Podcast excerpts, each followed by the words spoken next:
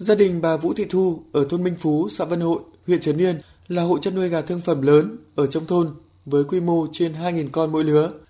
Tham gia vào chuỗi liên kết tiêu thụ với hàng chục hộ khác đã giúp cho bà Thu yên tâm hơn khi chăn nuôi.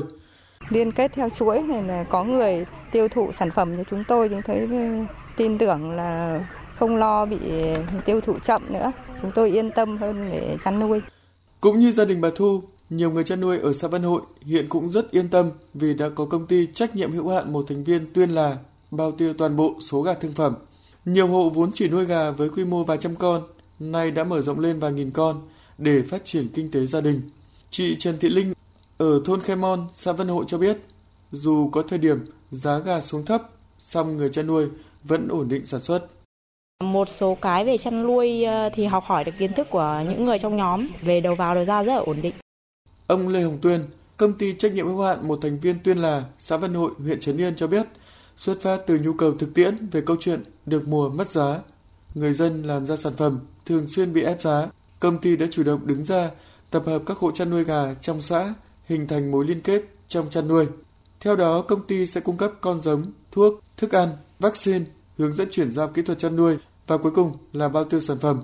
Hiện quy mô liên kết có trên 50.000 con gà của hơn 10 hộ dân. Liên kết đó thì nó là liên quan đến cái đầu ra.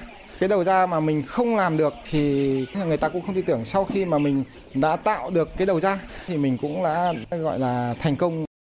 Toàn tỉnh Yên Bái có hơn 500 hợp tác xã và hơn 4.400 tổ hợp tác. Các tổ chức này đã tạo mối liên kết, hỗ trợ nhau để các thành viên cùng phát triển. Trong đó, đẩy mạnh hình thành chuỗi liên kết là một nhiệm vụ trọng tâm. Hợp tác xã dịch vụ nông nghiệp Hương Lý, xã Đại Đồng, huyện Yên Bình là một ví dụ. Dù mới có 7 hộ tham gia liên kết chuỗi, chăn nuôi lợn thịt với quy mô 500 con, nhưng hợp tác xã đã ký thỏa thuận với một doanh nghiệp ở tỉnh Phú Thọ từ cung cấp con giống an toàn đến bao tiêu đầu ra cho sản phẩm. Điều này đã giúp các hộ tham gia yên tâm hơn, đặc biệt trong giai đoạn giá lợn hơi bấp bênh.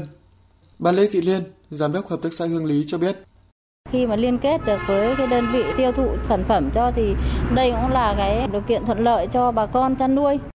Việc hỗ trợ các dự án liên kết sản xuất, sản phẩm theo chuỗi giá trị trên địa bàn tỉnh Yên Bái đang được các địa phương triển khai tích cực với 23 mô hình, trong đó tập trung chủ yếu vào các dự án chuỗi chăn nuôi gà thương phẩm, chăn nuôi lợn quy mô vừa và lớn, sản xuất gắn với tiêu thụ các sản phẩm chè, sản phẩm măng tre bắt độ.